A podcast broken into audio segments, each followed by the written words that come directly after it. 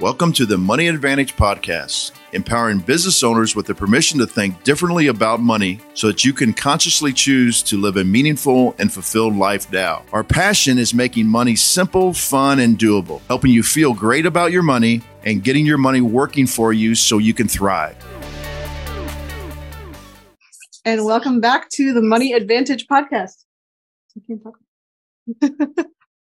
um, so Good morning. This is Rachel Marshall and Bruce Weiner, and we are talking today about a topic that's also probably on the top of your mind and your radar because there has been recent news in the world of banking.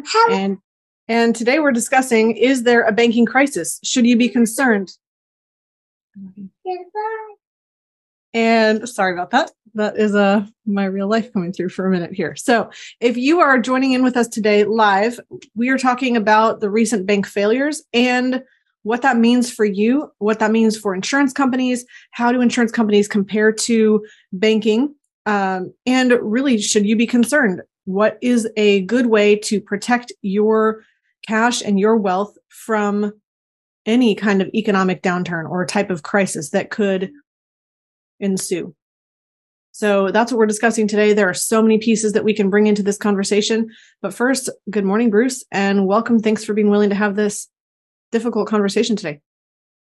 Yeah, it's um, you know, everything's still relatively new, so we're just trying to bring some light in general on this. And you know, what's interesting, Rachel, I think there's people out there that are actually bringing some calm heads to this whole thing and there are other people out there that are acting like this is the end of the world.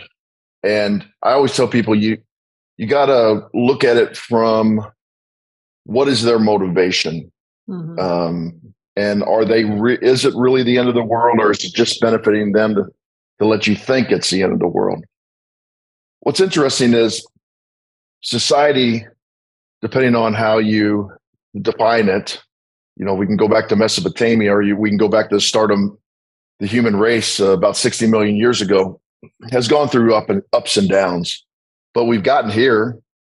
Um, and economies realign and people have fear and people have joy. And that's kind of the Austrian business cycle, the boom and bust cycle.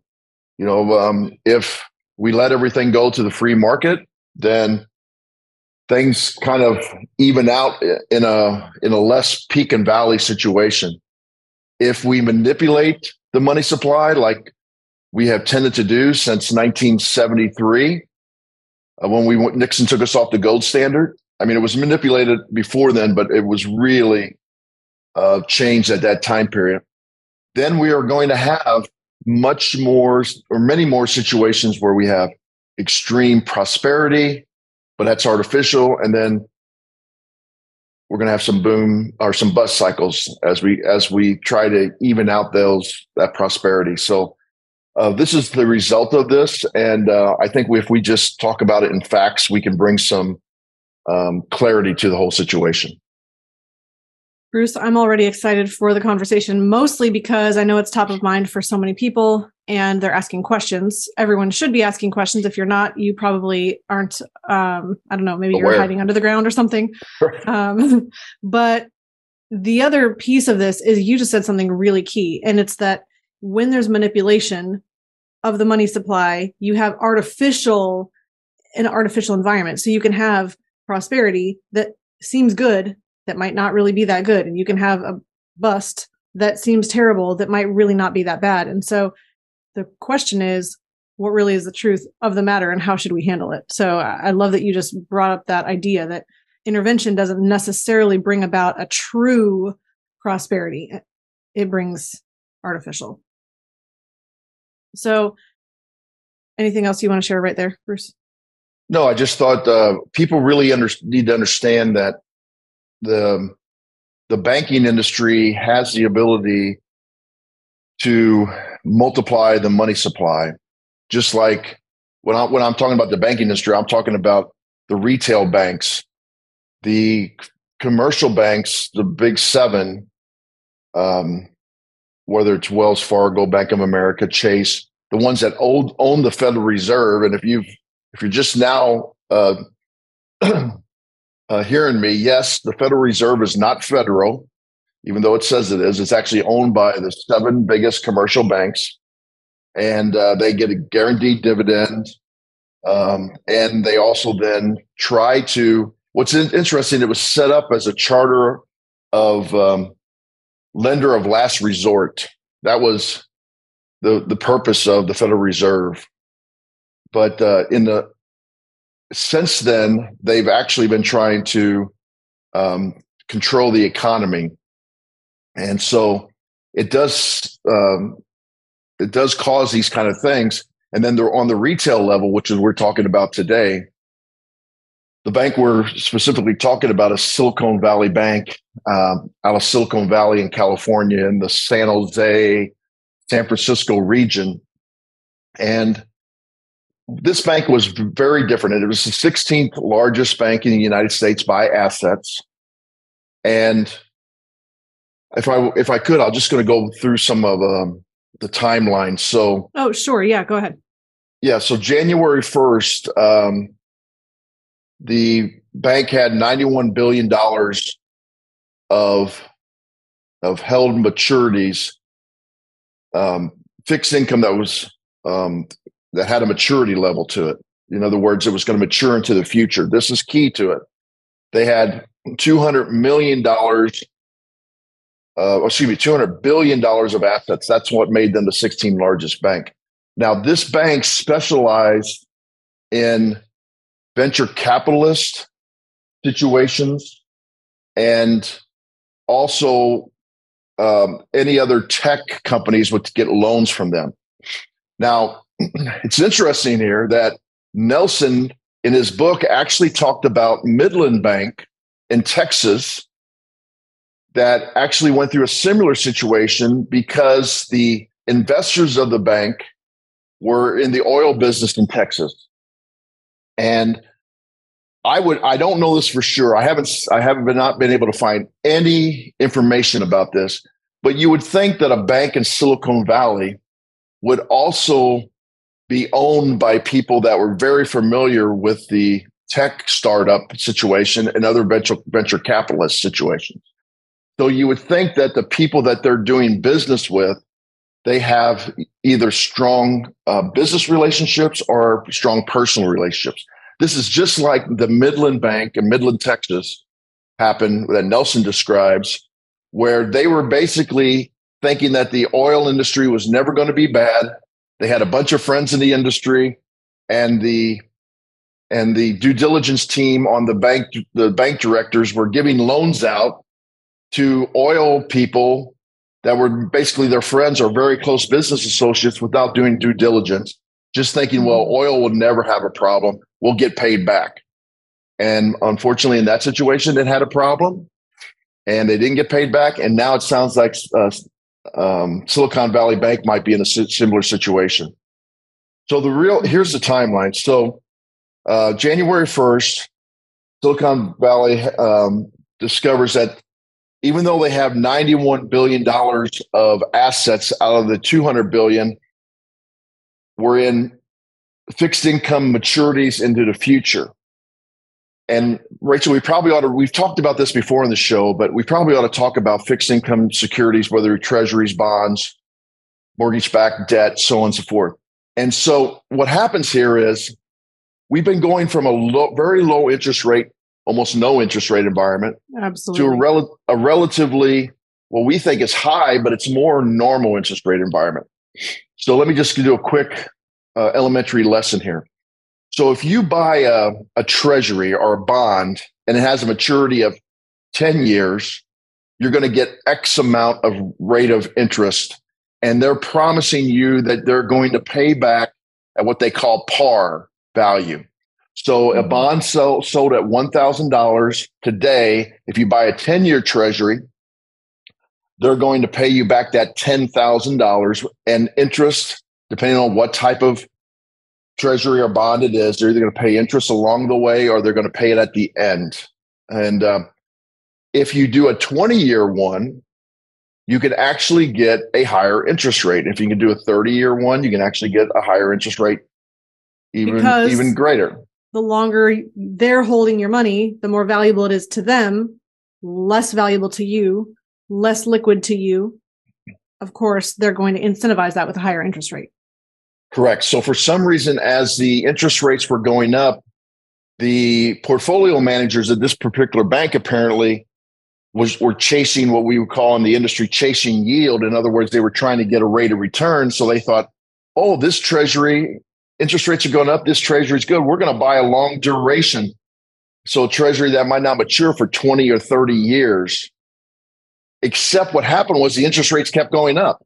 and so now if they either have to liquidate to pay depositors who want their money back, or if they want to buy at current market rate, they will have to sell their their their their debt instrument at a loss. And also, And s- it's a lower interest rate that they were getting on the long-term bond that they set up. And now, now the reason they say, well, let's go ahead and get the higher bonds or be able to pay back our depositors in the case of Sun Valley Bank, they're saying if we're going to liquidate those bonds that are paying a lower interest rate are worth less than the new bonds that are coming out that are worth more that are that are um, paying a higher interest rate. So the old ones have to be sold at the loss for that reason. Yeah, yeah, exactly. So let's let's make sure we understand that the the the par value stays the same. So if they hold them to maturity, they're going to get the the thousand dollars per bond back. However, the market value changes. So if they go out in the open market and they have to sell it because they have depositors want their, their money, so they're not that liquid, they have to sell it at a loss. Well, what was that unrealized loss? Was going to be $15 billion out of the $91 billion. So they knew they were in trouble for the reserve requirements. So um, in March 8th, they did a, uh, they announced a proposed stock sale, and apparently no one or very few people uh, wanted to buy the stock. So on March 10th, CNBC reported that SVB, for all intents and purposes, um, well, not for all intents and purposes, they did they failed to find a buyer. That same day, the FTC, the FDIC came in and takes control because they had fallen below their requirements, the reserve requirements.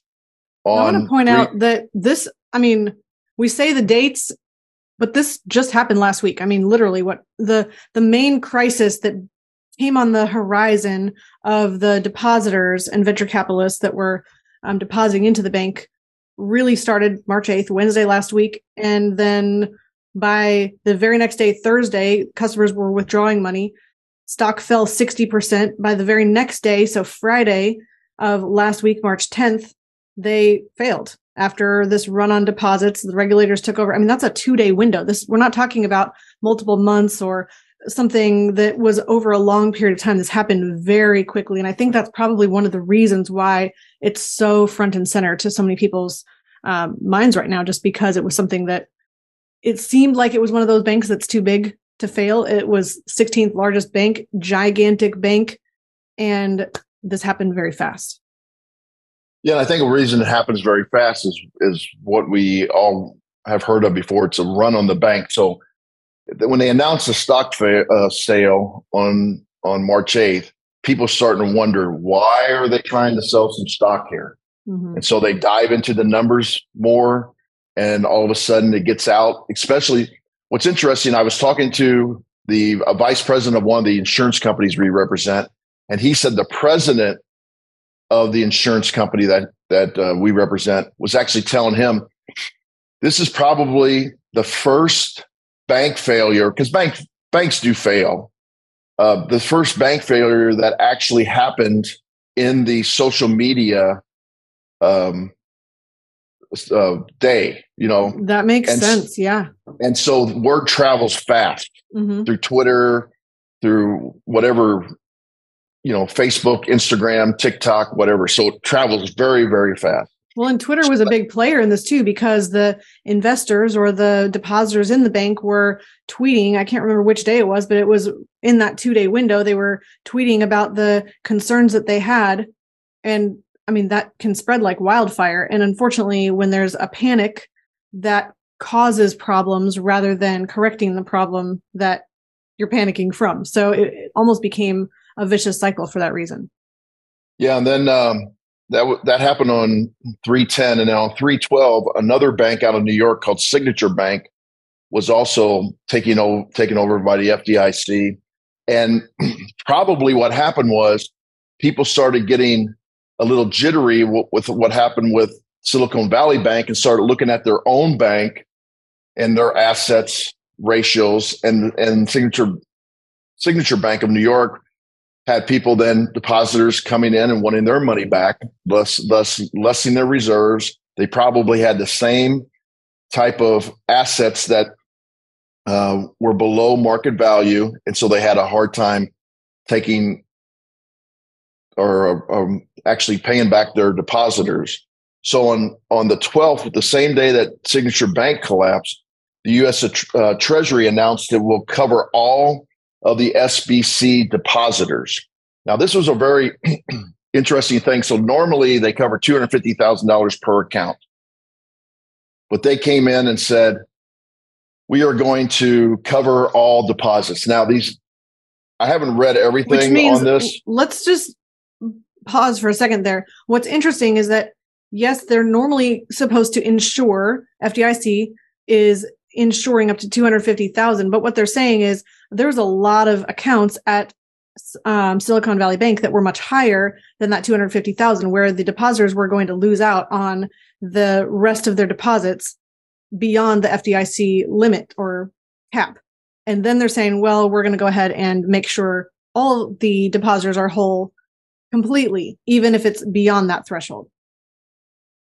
Correct. And um, you know, some people would agree or or uh, about this. Other people would disagree, depending on your um, your belief in like Austrian economics and the boom and bust cycle. But what was interesting that most of the depositors in this bank, because it was a tech startup and a venture capitalist bank, and I, I bet you all the listeners or many of the listeners had never even heard of this bank before this actual collapse. I hadn't. And the reason, I mean, well, I hadn't either. And the reason for this is that this is a bank that is actually really dealing with tech startups that are going to have much larger deposits than just 250,000 and venture capitalists that are going to have. So most of their depositors were well over $250,000.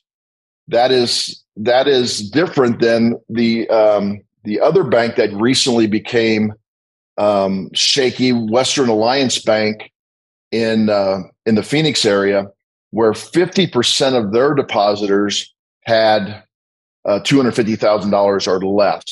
Mm. So, why this is important is if it's before they came out this, to have this um, banking term funding program, BTFP, before they had that, then people would would have thought that anything over 250,000 they were going to lose their money. So the uh, Fed came in and said, we're going to give you this bank term funding program and we're going to cover all depositors. That helps keep the bank more solvent because now people aren't rushing to the bank because it's like, well, if you're going to guarantee my deposits, why do I have to rush and take it out? So that gives the, the uh, bank time to reorganize. Kind of slow but down the crisis or slow down the hysteria. Correct and not only in that bank, but Signature Bank, Western Alliance Bank, and there were five other banks that were put on notice. One of them was in Kansas City, Missouri, which I'm from, very familiar with, called United Missouri Bank Share, and they were another one. What was interesting about that when I did some research, just in 2015, they were one of the most financially stable banks in all the United States. Oh, wow. Um, in the in the top five, and by the way, my bank actually emailed me um, this this week from Missouri also, and wanted to reassure assure the depositors that they were in the top five of all financially solvent banks in the United States as far as the criteria goes. So and that all, that's based on Moody's, right? The Correct, credit. Moody's. So Moody's is a credit ratings firm, and they will um, rate banks according to their stability. And one of the things that happened in this whole process with Silicon Valley Bank was, um, which day was it? On March 8th, Moody's downgraded Silicon Valley bank's rating from what they called stable down to negative. And so that that is what's that rating is what's behind a bank saying we're on f- solid ground or we're on a shaky foundation, which is based on the investment structure that the bank is using behind the scenes, behind their their deposits, their liabilities, and their investments. Correct, and and um, not to be too cynical here, but Moody's Moody's was approving everything during the Great Mortgage Crisis too, and they uh, they were sleeping behind the wheel at that time also. Um, and you're going to hear more and more banks be put on notice because of Silicon Valley Bank, because Moody's, the FDIC, other regulators are going to come in and say, "Hey, we want to see, you know, your books um, more than what they're they do on a regular basis."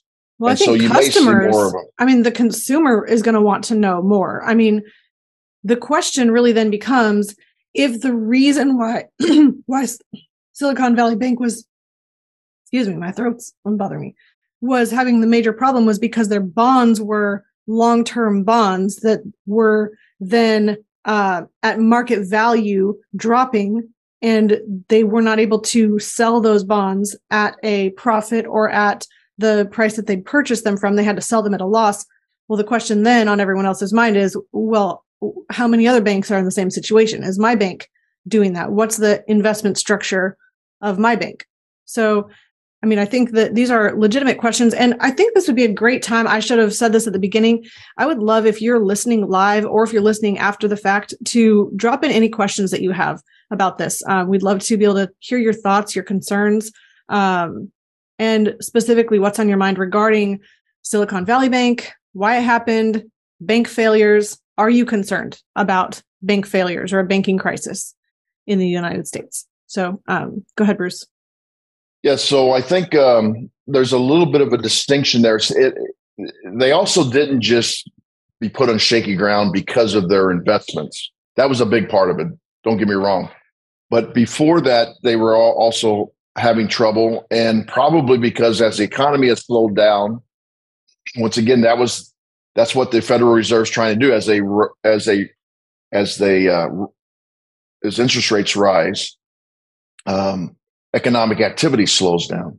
So if you have startups that have borrowed money from the bank, and now they they're looking for a second round of funding to get to the next situation, or they can't pay, they have to they have to get a second round of funding at a higher interest rate, so the profitability goes down, or they cannot make their payments now mm-hmm. because the economic funding or economic situation has gotten worse in the United States. So I I believe probably a lot of the the loans were um, in arrears or maybe even in in default, mm-hmm. and so they didn't have the revenue coming in. Also, you got to remember this was a unique situation. It's another reason why diversification is very very important in any kind of economic activity you had. So they were basically working with tech startups and, and venture capitalists. Yeah, and, and you, people could say, well, venture capitalists can they can actually do a lot of different things except except just tech startups. But I bet you venture capitalists in Silicon Valley were probably doing tech tech startups. And this mm-hmm. brings in another this brings in another point that we talk about with building your war chest um, or having cash on hand, these venture capitalists and these SPACs, special acquisition companies, that basically are taking in investors' money. And then they, in order to get a return, they feel like they have to go out and deploy this money. Well, when you're when you feel like you have to deploy the money, you're going to deploy it. You're going to have blinders on, and you're going to deploy it in in investments that you would normally not deploy through because of some um, red flags from due diligence. So anytime you have a situation where you're anxious to deploy money, you're more likely to make mistakes. I mean, if if our listeners are thinking about it in their own life, mm-hmm. you know, they're mm-hmm. probably thinking, "Oh, I'm overcoming fear. I got to get this money invested. I got to get this money invested." Or another way is you make a uh, a purchase that you didn't particularly think about making. And you get buyer's regret. Like you're walking into a Sam's or a Costco and you see this big screen television sitting there and they're enticing you to buy it because it's sitting there and it looks great. They have all these colors on it. All right, Bruce, we are good. Yeah, I don't know what's going on with my internet service today. Okay, so I filled in a couple blanks here. You were talking about um, making poor decisions when you need to deploy capital immediately, or you mentioned buyer's remorse and that big screen TV, and then mm-hmm. everything kind of went um, down from there. Yeah. So, so if you look at it from your own personal um, way of your thinking, other human beings are actually making these decisions too, and they're under stress and so on and so forth. So, bringing regulators in, and then the the Federal Reserve announcing their um, bank term funding program, I wanted to really clear this up. What they're allowing these banks to do now is they're giving loans up to one year. Okay. So this is not like they're just bailing them completely out. I want people to understand that. And the reason they're doing that is they're allowing them to pledge their securities at par value instead of at market value. So, in other words, Silicon Valley Bank does not have to sell their securities, their debt, uh, their, uh, their debt, their debt securities at a loss to make whole depositors. So that's helping their reserve requirements. But eventually, they'll have to pay the um, bank back. They're also they're also taking um, they're seizing the assets. So I want people to understand that the investors are not being made whole in these banks which is frankly, I I agree with that. The investors were the ones who messed up either through omission or they they purposely did bad investments. Um, now you might say, well, what do you mean purposely? I mean because they were um, so excited they were blinded by their exuberance. Mm. Um, so the investors will be hurt in this. Now, I could argue that the investors won't be hurt the way they should be hurt because they were probably huge depositors in the bank too, which are going to be made whole in that situation. But that's what the banking term funding program is. It's loans up to one year and they can pledge their treasury debt, mortgage backed securities against that so they don't have to sell them at market value. So, Bruce, this um, can take us. We have um, Keith Wilson is on LinkedIn, so you may not see him um, he mentioned that he was here this morning. Glad to hear people talk, starting to talk about the real issues. He shared this to another social platform. Um, I appreciate you guys so much. Awesome information.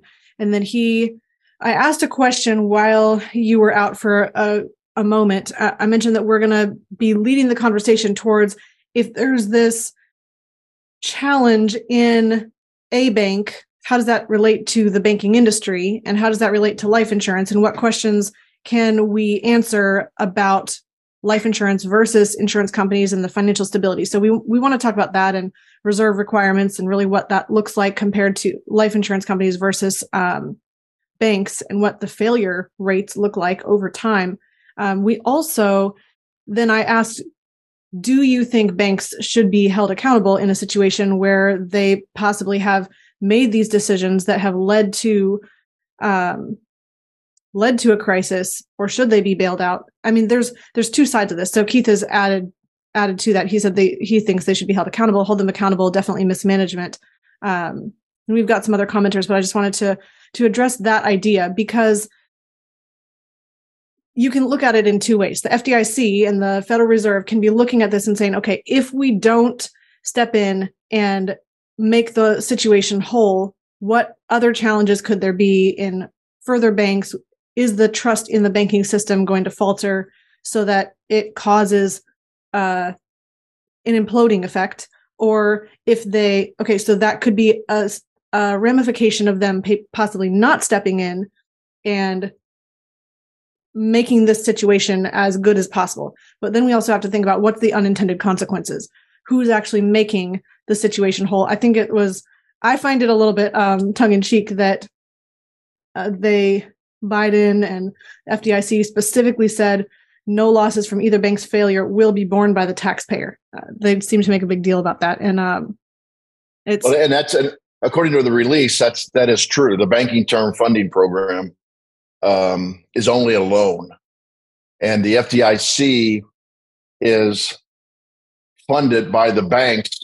Now, mm-hmm. I think we've talked about this before. FDIC, and I haven't checked on this in a couple years, but they only had about a quarter in the reserves of FDIC, a quarter of a percent of all the deposits of all the banks. Now, that doesn't mean that all the banks are going to fail at one time and they can't cover it, but the FDIC is saying that we will cover if we have to. Of course, the way they would cover it is by doing more um, government debt backed by the Treasury. And that just simply means the Treasury debt is actually backed by the full taxing authority of the United States government. So if that ever came to that, then yes, we would be paying per citizen because we would be t- being taxed. They're just making sure that everybody understands that this bank term funding program is a loan to these particular banks uh, to get them more stable. They're going to have to pay the loan back.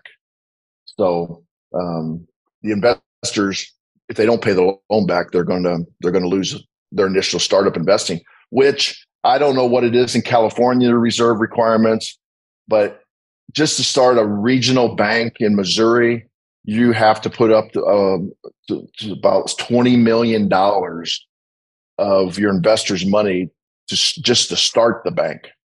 So it's it's not a small sum of of money that the investors could be losing. So, Bruce, let's talk about the reserve requirement at the bank um, and how that applies to life insurance companies as well, and just what that means for the stability. I mean, with with the fractional reserve banking system, there's a requirement that the Federal Reserve requires banks to hold 10% of reserves against their demand and checking deposits. So the bank is not holding all of your money inside their vaults for you to take it out when you desire. And that's why a run on the bank or people asking for all of their deposits back causes a problem because they don't have all of that reserves available to provide. Um, I don't know how much else you want to say about that, but I, would like to just kind of contrast that with what's going on in the insurance co- industry. Yeah. So, you know, we've done history of banking before, and it really came about because people had money or things of trade, whatever you want to call it, uh, whether it's precious metals or or whatever, and they could be easily be robbed. So people decided, well, if I if I set up a bank that's secure and I'll be responsible for it and I'll give you an IOU, then we will actually you actually have to pay us to protect your money. Mm-hmm. Well, what they soon noticed was people weren't coming back and using their money. And so so they started then making loans with the people's money because they knew that all the people weren't going to come back and get it. Well, then when this was profitable for them, they thought, we need more money so that we can loan. And so then, then they started, instead of having people pay to protect their money, they actually pay people interest if they brought their money to the bank. So at that time, then they knew that a certain amount of people would not come and get it, get their money. This evolved into the Federal Reserve and saying that you could have 10% of deposits and you could have the rest of the 90% loaned out. Now, in actuality, uh, I don't believe most banks go down to 10%. I think 20% is, from what my research is, is more likely. But it, I, I've I've talked about this on a podcast before. I went into my bank several years ago and asked for five thousand dollars in cash, and the, all the lights went off like uh, sirens almost. Uh, excuse me, sir, I'm to have to get a manager. And they came back and they told me they didn't have $5,000 to give me.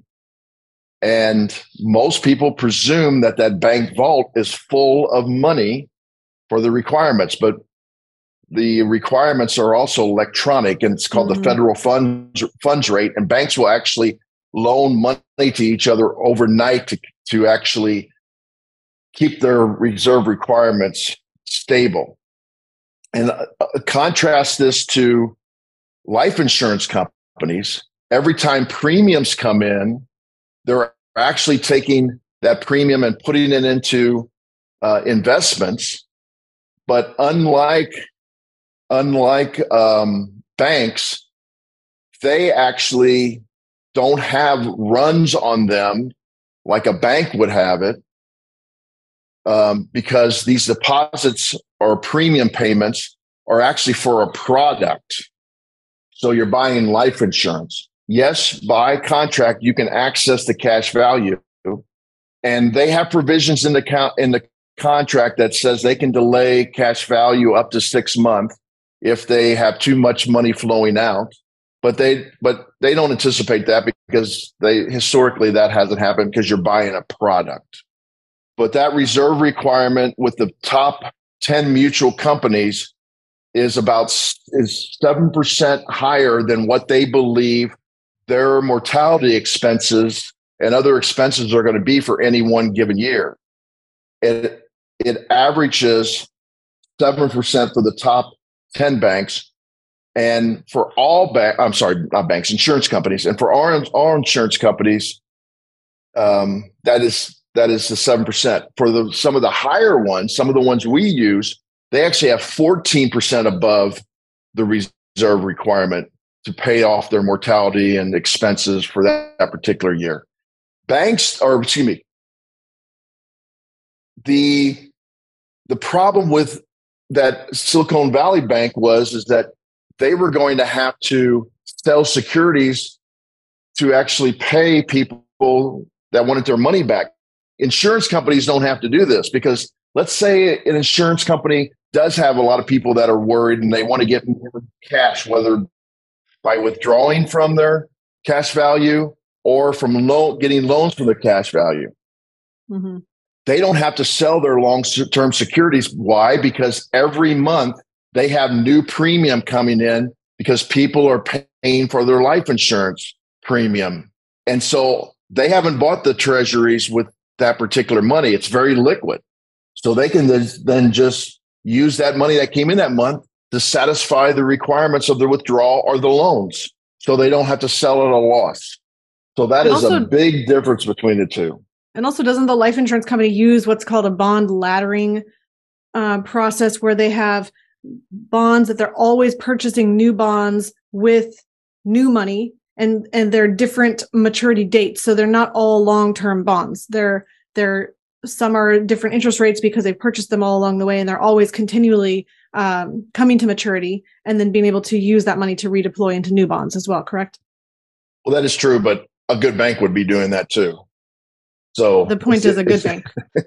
yeah so yes. yes and the reason they're able to do that at different maturities i mean just makes sense they're having either annual premiums coming in quarterly premiums semi-annual or annual premiums coming in every month so when they come in, they take some of that and they put it in a new bond mm-hmm. for that particular. So they're laddering bonds literally every month. And so then every month bonds are becoming mature. But even even if they don't have enough bonds becoming mature that month, they're going to have more premium coming in so they can just use that as liquid money to satisfy the withdrawals or the or the loans. Yes. So there's um, Keith has a lot more comments and questions in here. Uh, we're going to come over to those in a second. Um, thank you for your engagement and for your questions. So I want to point out something that we have talked about for quite a while as well, and it is that um, we have asked the question, and often the question is more valuable than the answer. So I want to I want to pose that we're not saying this is the case, but could life insurance companies be safer than banks? Here's something that's really interesting bank failure is more common than life insurance company insolvency. So you can go to these websites and I can either pop them into the uh, comment section or you can go look them up as well. So one of them for bank failures, you can look at a, fa- a failed bank list, um, www.fdic.gov, and then it's resources slash resolution slash bank failure slash bank or failed bank list. So if you pull up the number of banks that have failed since 2000, which I think is the latest date that I could find on this website as I just did a cursory look today. It's 565 banks since 2000. Now, in that same time frame, if you look at life insurance companies, and we can talk a little bit about this as well, because a life insurance company failing is different than a bank failing, um, and we'll share what what that means in just a moment. If you go to the National Organization of Life and Health Insurance Guarantee Associations, which is www.nolhga.com. And then all the information is facts and figures slash main.cfm dot location or slash location slash insolvency slash order by and date. So I pulled up everything and I did a quick count, but I can count them on my hands how many um, life insurance companies have failed in the same time frame since 2000 it's about 40 I might have miscounted. If I miscounted, it might have been 38, could have been 41, but it was really right in that range. So if we look at that, banks failing, six, 565 or 40 life insurance companies during that time frame. What's interesting about that is that a life insurance company is has failed on a less um, likely and a and historically less common timetable. Now, with the bank, the banking industry, the FDIC is the insurer of deposits. On the life insurance side, there's the state co- corporate, the state corporation commission. They oversee life insurance companies that are doing business per state.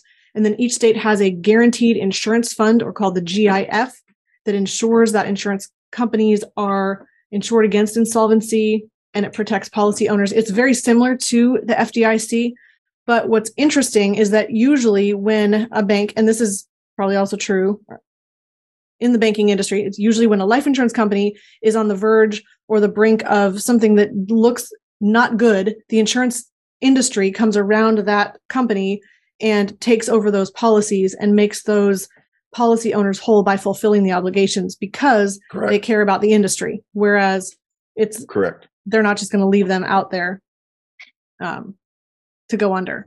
So similar to banks where you can look up ratings on Moody's, with insurance companies, you have public data about their financial strength on insurance companies, and that's things like Standard and Poor's.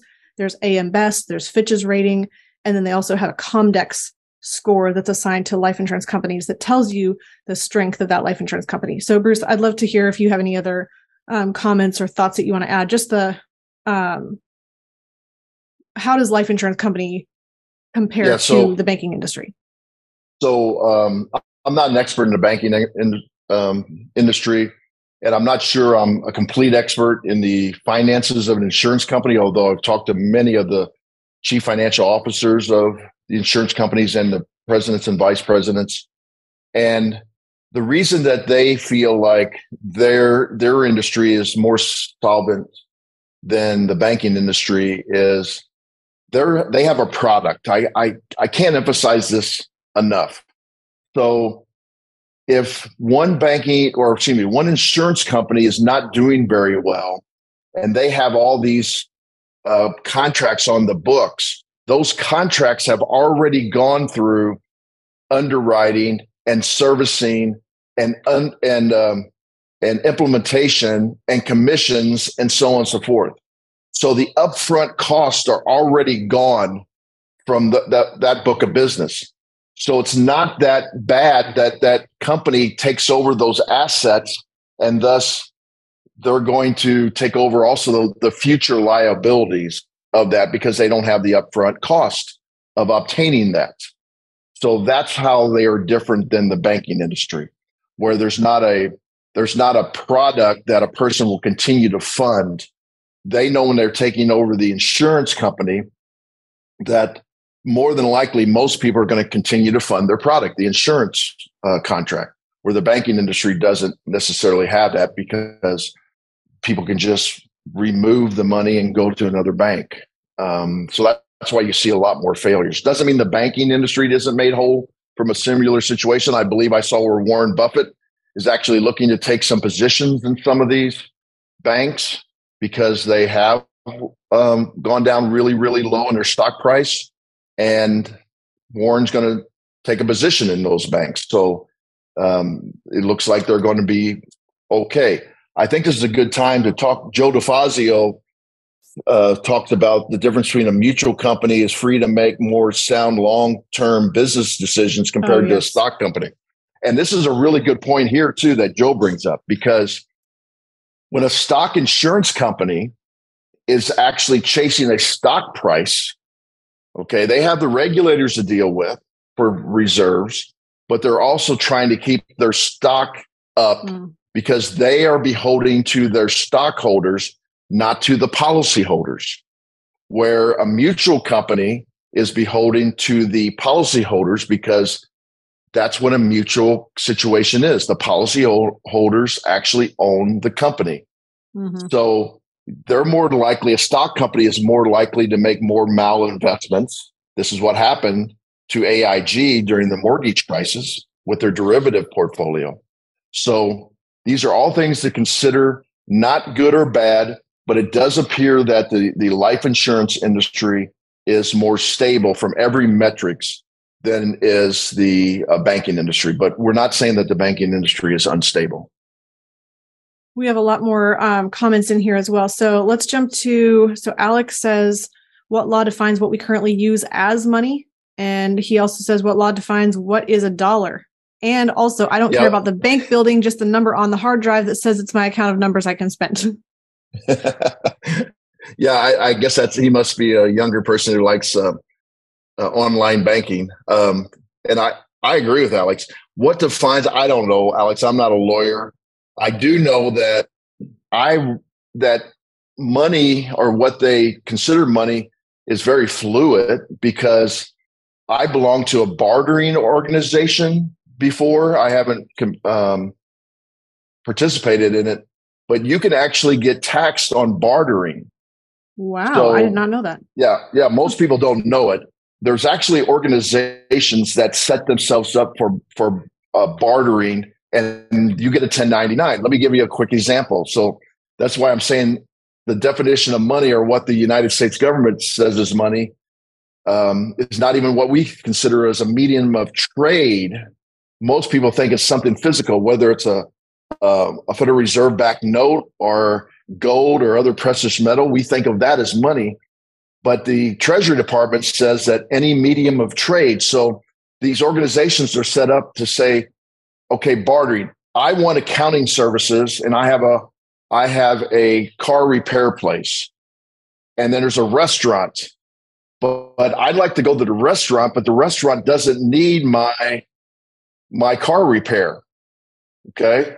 So I can't barter between them. I can't say, hey, can I have this meal? And the next time you need a brake job, come to come to me but what they can do is they can give you credit into the bartering system so you come to them and you say i have so much credit from other people using my um, my car repair services they're not they're not changing anything except for barter and then you can then take that credit when i pay you in bartering credit and you can go get accounting services with it and the uh, and you, they actually get a 1099. So there's really no medium of exchange there.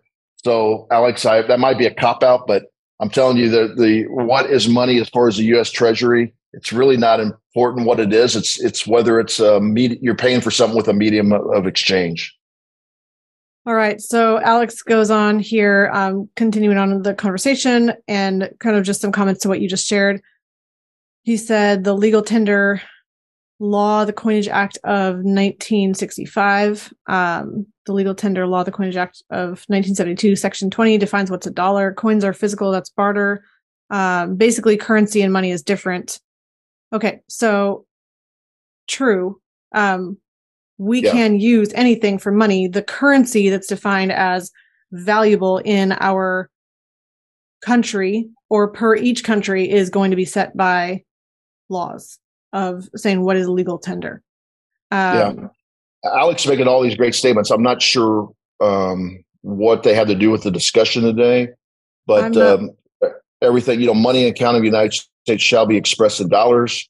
Yeah. I mean, yes, except I'm telling you, I've gotten a 1099 that was, wasn't, ex- was, I guess, was expressed in dollars for the U.S. Treasury, but we were not exchanging dollars to mm. do that. So, um, and then okay. somebody asked about t- tier one assets and yes, that would be a great time to talk about um, BOLI as well.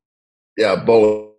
What's interesting is we, you know, we've we've talked about skinny based policies in, on the um, on the show that has a lot of PUAs or a lot of cash value asset, and BOLI or bank owned life insurance is based on more skinnier base, and, and and from this conversation, it makes sense, right? Because they have to have their tier one assets have to be liquid. And so it's this one way to have liquid is to have bank owned life insurance with skinnier base policies.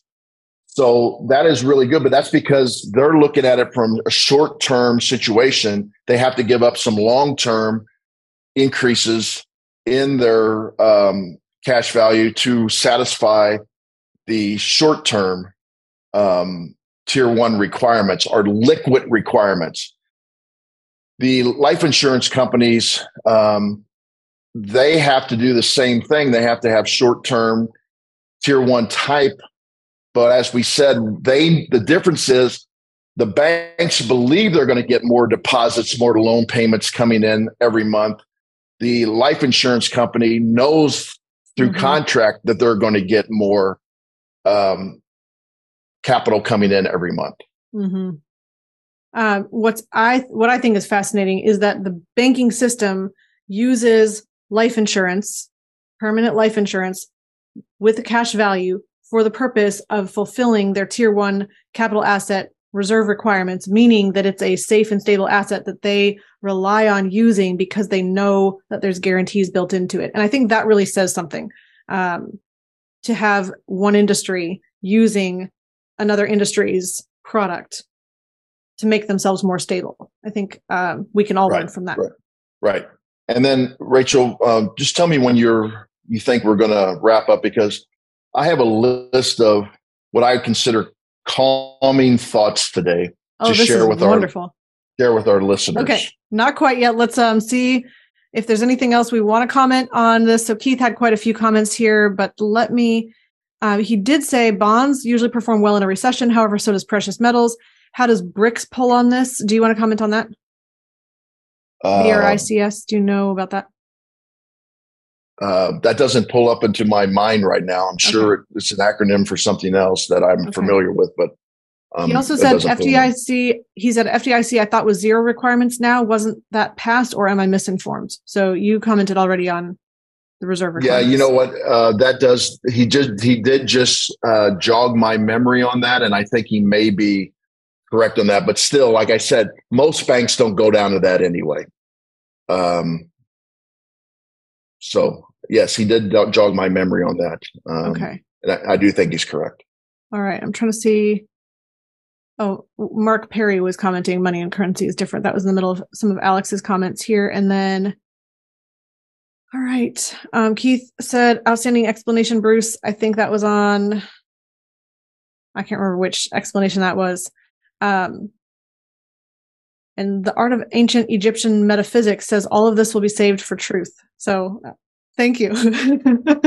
all right. So Bruce, I think we've covered, um, did you want to mention anything about bailouts versus bail-ins or oh, we want to save that for another conversation? I think uh, we'll say positive. Okay. All right.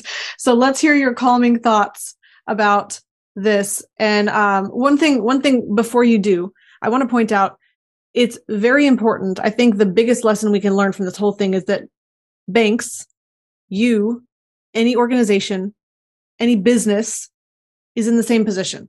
You need liquid capital that you can access.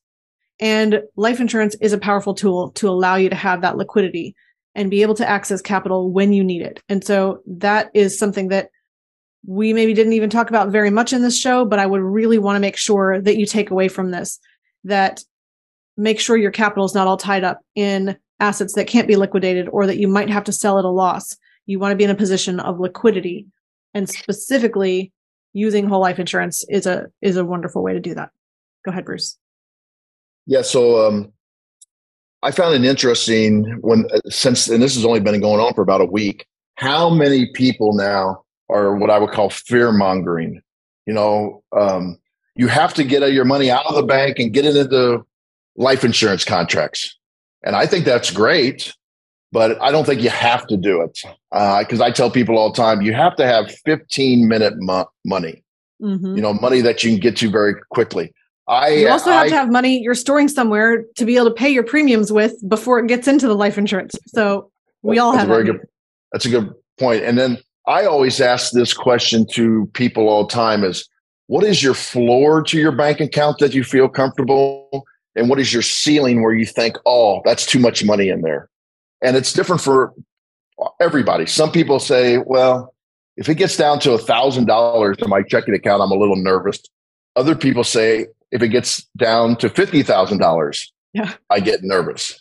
I've seen people with two hundred thousand dollars in the bank because they say they just want that to be there, that they know that everything's okay. So well, and it depends on how much expenses you have going out every month. It depends on how big your business is, how what your capital is in your family as well. So um, there's definitely reasons for that amount to be different. Yes, yes. So uh, and and uh, so the life insurance industry is taking is taking this, and some people in the life insurance agency are really jumping on this and saying, "See, I told you all these banks were going to fail. Get your money out of the banks." I think there's some very specific reasons why these couple of banks have failed and I'm not sure anybody's going to be hurt by it, including the investors when it's all said and done. So, do we still think that life insurance is a great place to store your money? Yes, because there's a lot of different benefits from it. But I don't think you should be making these decisions on um, on fear. So here are Absolutely. the ways to overcome. Here are the ways to overcome your fear. First of all, you have to understand that you are your greatest asset. So you shouldn't be worrying about oh my goodness, I'm going to lose all my money and I'm never going to have the same life again. Why not? I mean, if you're your greatest asset, you can figure out a way to make more money. You can become marketable, get another job, so on and so forth.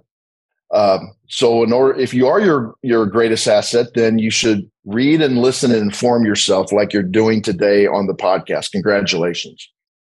Uh, secondly, I think just like I said before, you need to build a war chest or a a fund that you feel comfortable with that can take the fear away from you. So whatever that fund is and where you store it. If you don't believe in banks and you and that's part of your fear, then maybe storing it in high cash value life insurance is the way to go for you. Um, Dr. Wade Pfau, who we've had on the show a couple times, he actually talks about this in a well diverse portfolio. The third thing is think positive, but don't just think positive. Surround yourself with people who say and do positive things in your life. And I think a good rule of thumb is do you feel comfortable sharing your positive accomplishments with that person? Because a lot of people aren't comfortable sharing positive things with a particular person because that person's reaction is always, well, it's good now, but just wait. It'll it'll turn. Mm-hmm. Those are not positive people. So if you feel like you cannot even share positive things with a person, don't hang around them. And then the final thing I say is remember negative headlines and cl- clickbait on social media sells. Many people will jump onto this and they're going to try to scare you into changing into something. So use yourself as your greatest asset, read, listen, and inform yourself, and then decide whether you want to reposition your money from the banks to an insurance company so that you can sleep better at night. I love that you ended on that strong note, Bruce. And it is so true that you, listener, you are your greatest asset. And we've talked about that a long time ago. And it's been a while since we brought up that idea on the show. That was coming out of the um out of the archives. That's awesome. I think most people don't realize that. And we think our money is the thing that we need to protect. Really, you need to protect yourself, protecting your mind, staying in a position of making good decisions by being abundance thinking and not in scarcity and fear and worry. So, Bruce, thank you for just so much value that you were able to share today, not only just about the the facts and situation, but how to think about that. And thank you for leading us to a positive ending note. So if you are listening to this today and you still have questions, you have thoughts, you have something that you want to ask us in a public format because this is something that you're interested in, you can put a comment into the video even after you're watching. So this is on LinkedIn, on Facebook, on YouTube, on Twitter, I think as well. So if you would like to ask a question, you can do that. You can also email us at hello at themoneyadvantage.com. That would be if you have a question that's maybe something a little more in depth or more personal or something that you would like to have a more extensive answer than just a quick comment that we can provide back in a social media setting. Thirdly, if you're in a position where you're saying, I'm really resonating with what you're sharing right now, and I want to be in a position of safety, and I'm I like what you guys are saying, and I want to be making changes in my financial life. You can do that by going to themoneyadvantage.com and you can click on the button on the front page that asks you to book a call. And that call is an opportunity for you to get on the phone get on a Zoom call actually, face to face with one of our advisors and really talk through your financial situation and say, here's what's happening, here's my goals, here's what I want to do, here's what I what I'm working with and we are able to put together a strategy for you to maximize and optimize your financial life so that you have the best outcomes. And if you are open to that, if you're wanting that conversation, you can do that by booking a call at themoneyadvantage.com. So thank you so much for being with us today. Thank you for your comments. Um, thank you, Jose. I see you saying thank you for the great work. He had a comment earlier as well, thanking us. So just thank you for everyone who's been joining in live and for just sharing your thoughts. And we hope to see you next time. And in the meantime, remember success leaves clues. So model the successful few, not the crowd, and build a life and business you love. We'll see you next time. Discover the secret of how to earn a return on the same money in two places at the same time so that you can strengthen your investment returns. We've created a free guide for you that explains the top three things every investor needs their privatized banking system to do. Go to themoneyadvantage.com slash banking, put in your name and primary email address, click the send my free guide button right now, and we'll see you on the inside. Thank you for listening to the Money Advantage podcast. Today's show notes and resources are available for you on themoneyadvantage.com. If you like this episode, make sure you subscribe and leave a review. If you have any questions or desire to speak with a qualified financial professional after listening to today's podcast, we encourage you to reach out to us at hello at themoneyadvantage.com or check us out at themoneyadvantage.com. The opinions and views expressed here are for informational purposes only. This material is educational in nature and should not be deemed as a solicitation of any specific product or service. All investments involve risk and a potential loss of principal. Kalos Capital Incorporated nor Kalos Management Incorporated offer tax or legal advice. Please consult with a tax advisor or attorney for advice regarding the impact on your portfolio. Securities offered through Kalos Capital Incorporated member FINRA, SIPC, MSRB, and investment advisory services offered through Kalos Management Incorporated, and registered investment advisor, both located at 11525 Parkwood Circle, Alpharetta, Georgia. E3 Consultants Group is not an affiliate or subsidiary of Kalos Capital Incorporated or Kalos Management Incorporated.